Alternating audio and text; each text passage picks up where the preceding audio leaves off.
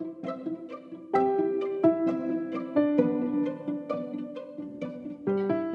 Terry. Hi, Jess. Hello to those listening, and welcome to our podcast Unmodeling Minorities.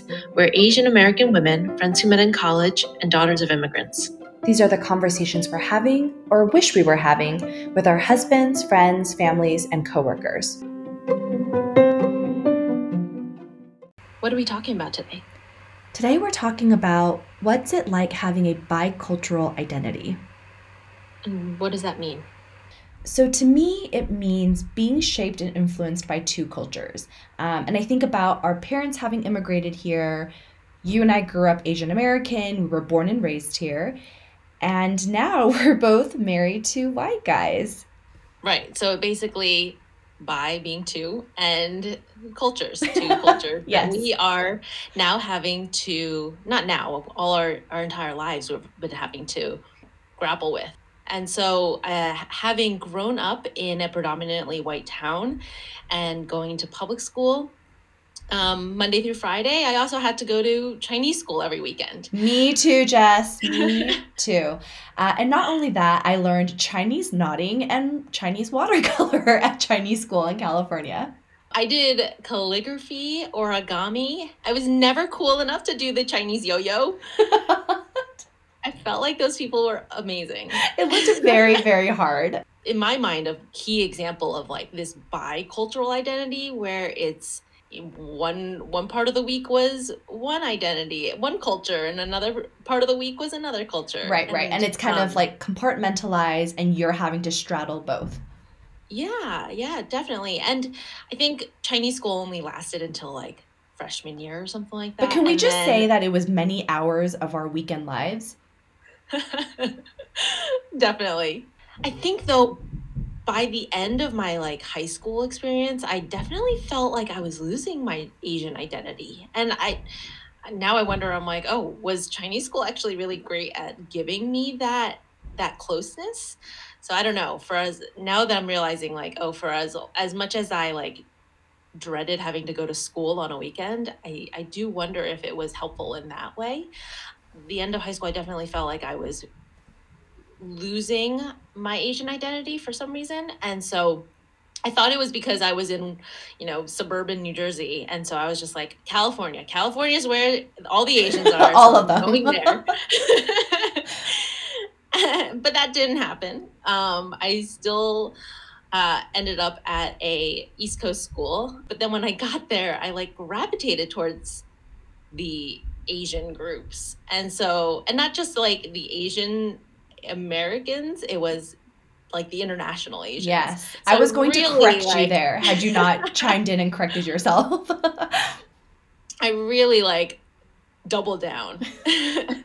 Yeah, and growing up, I definitely felt different. Um, I remember eating different foods, and I we've t- talked about this before in previous episodes. And we also celebrated different holidays. But what I remember now is that because my parents immigrated here and they had no concept of American holidays or American foods, I essentially served as the translator.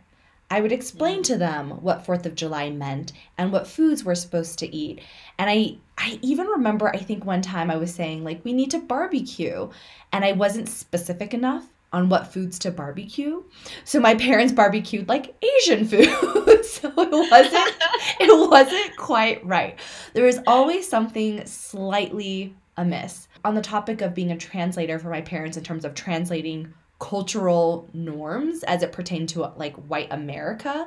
I also was the literal translator because as my English improved, you know, you and I both spoke Mandarin growing up, right? And in, Mhm. in my home, we also spoke Taiwanese and Hakka. But as I started to become really proficient in English through school, I had to translate stuff back to my parents because they'd be like, What does that mean? What is that word? I don't know it. Mhm. And it was such an interesting thing of becoming an expert in something that my parents weren't and then having to articulate something and explain something in a different language and sometimes they didn't have the right words in either language and so it Mm. created this feeling of not feeling like i belonged in either place where am i truly comfortable neither in this america nor in asia um, Right. and i just lived in this in-between place Yeah. I think, uh, especially growing up, I think we thought we had to choose, right, between Asian Yes, versus yes. white America because they seem so at odds with each other, right? They didn't seem intertwined. And like I, the school being a perfect example, right? We went to separate schools to learn Asian culture. And like, yes, now there's m- much more, there's more options in terms of like learning Mandarin in public schools. And also, can I Um, just interrupt you and say now it's cool to go to like a Mhm. Mandarin speaking like school, like it's desirable. But growing Right. up, I would fight tooth and nail to not have to go to Chinese school on the weekend. exactly. And so I I definitely felt like I was always having to question maybe how how Chinese I was or how American I was and I would do something and it would be like I ran competitively for track and cross country so that made me more American. Uh, I took uh, SAT prep classes and that made me more Chinese. yeah, yeah. And no one ever told us that. We did it ourselves in our own minds. We kind of categorize things into American or Asian. In the same way, I think I categorize like piano classes, very Asian, um, dance team in high school, very American. But I did win the spelling bee when I was in the third grade. Um, so that that's like an Asian winning something very American, which I think is more commonplace now.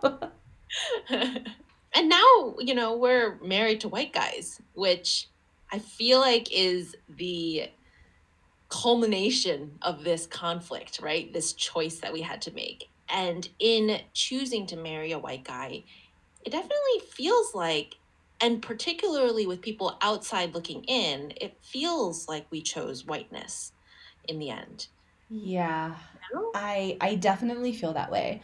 Um, but you know, looking back, there was a professor at college who I think might have been a prophet or something because he said I was bound to end up with a white guy simply because of where I ended up living and working post college. There was just more white people. So he said statistically, I was probably going to end up with somebody white. And I, I think a part of me fought against that because I was like, no, that's that's not going to be the case. I definitely felt like I I mean for me, I definitely felt like I would it would be a huge betrayal. You know, if I had chosen Yeah. to marry outside of my race. Yeah, and also I don't know that my parents ever told me I I should or should not marry somebody Asian. But yeah, part of me thought maybe it'd be easier for them if I did marry someone Asian who spoke Mhm. their native language and I didn't have to translate these cultural things that we're talking about, right? Like the cultural dissonances would just kind of not be Mhm. there because this Asian person that I was with would just naturally understand Asian customs. Yeah. It's hard to see that as a reality, like that assumption, just by nature of the fact that like I think most of our friends are in interracial relationships. Yes, I think so all of not- them.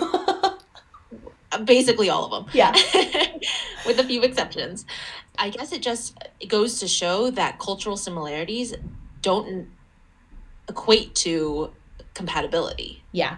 I find it interesting that you said, "Oh, that it would make it easier for my family," um, as opposed to like Yeah. making it necessarily easier for us. Yes, because we Um, always think about our families, right? They're like always part of the equation. Right. I think a part of me thought that we were averting challenges by marrying a white guy just because their lives seem so much easier, so much freer. and I think it speaks to that individualistic aspect of white American culture, right? yes, because Not having that family burden or or this feeling of of responsibility, this feeling of being loyal to your ethnicity. right, and the guilt that comes with it if if you don't. Yeah, because Asians are more of a collectivist society, right? Like we're part of a community, we always are thinking about how we operate within this broader community.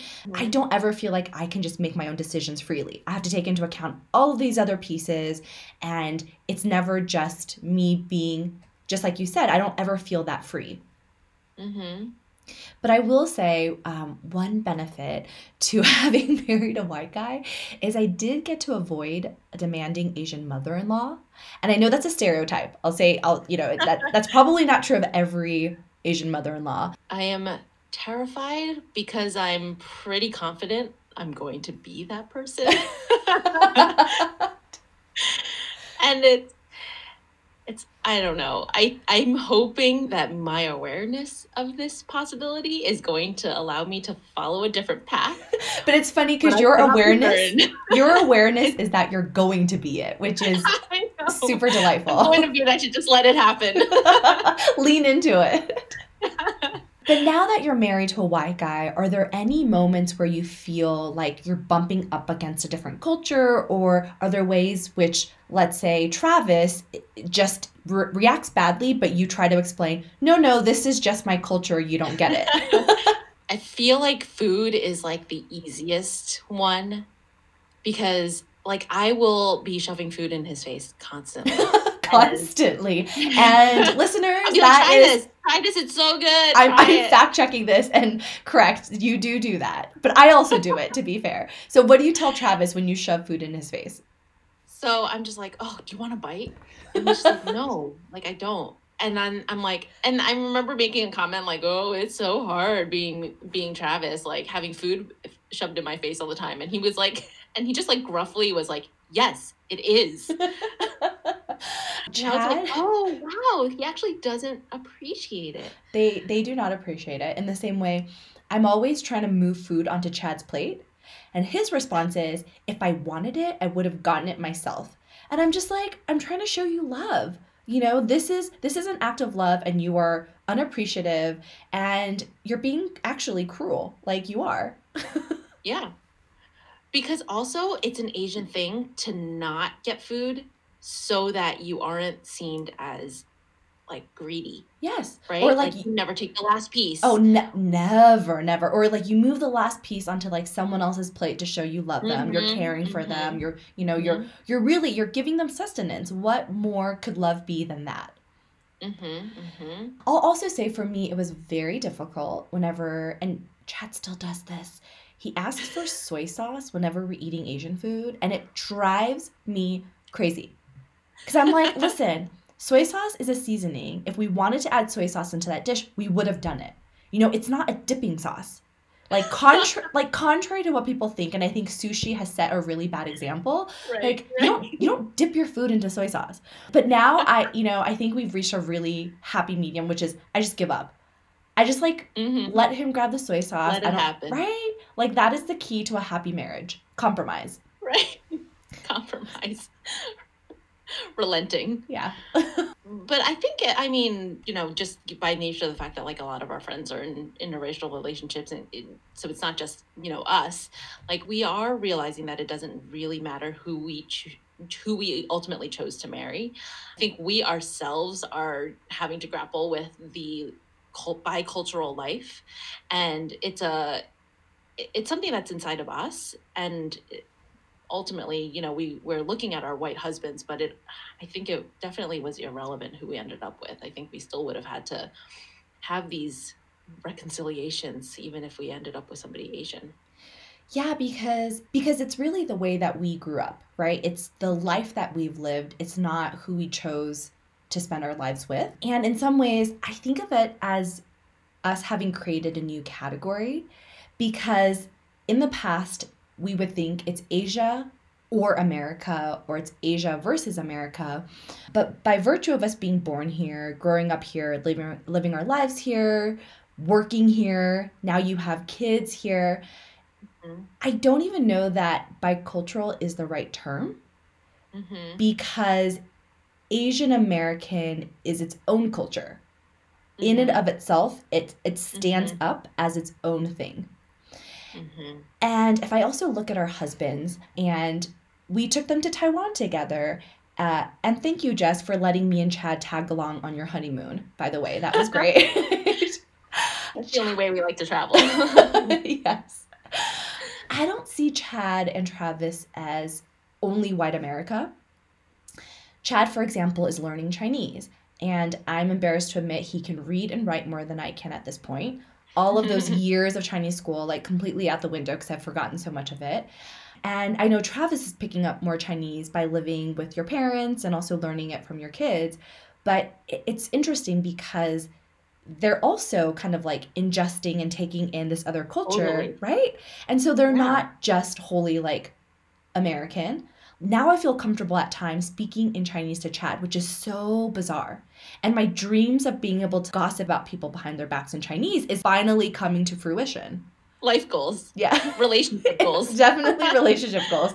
And I I mean you bring up my kids and I I do wonder, you know, with this next generation, like are they going to feel this conflict or are they going to have to redefine what Asian American means for their generation, you know? Yeah, and like you said, most of our friends are in interracial relationships and they have biracial kids. I'm just so excited to see them and my nieces and nephews grow up in this new America that they're creating together. For sure. Jess, you know what's so crazy? I just realized that we figured this stuff out in this episode. Us talking about it helped us to process this, and I it's so crazy that we arrived here. I know. And I can't believe we just worked through 30 plus years of identity issues. Because we're realizing that our identity is is a spectrum. And so when we in the future have the thought of, oh, I'm being too American or oh, I'm being too Asian, I think we're learning now that we don't have to choose. And that's so freeing.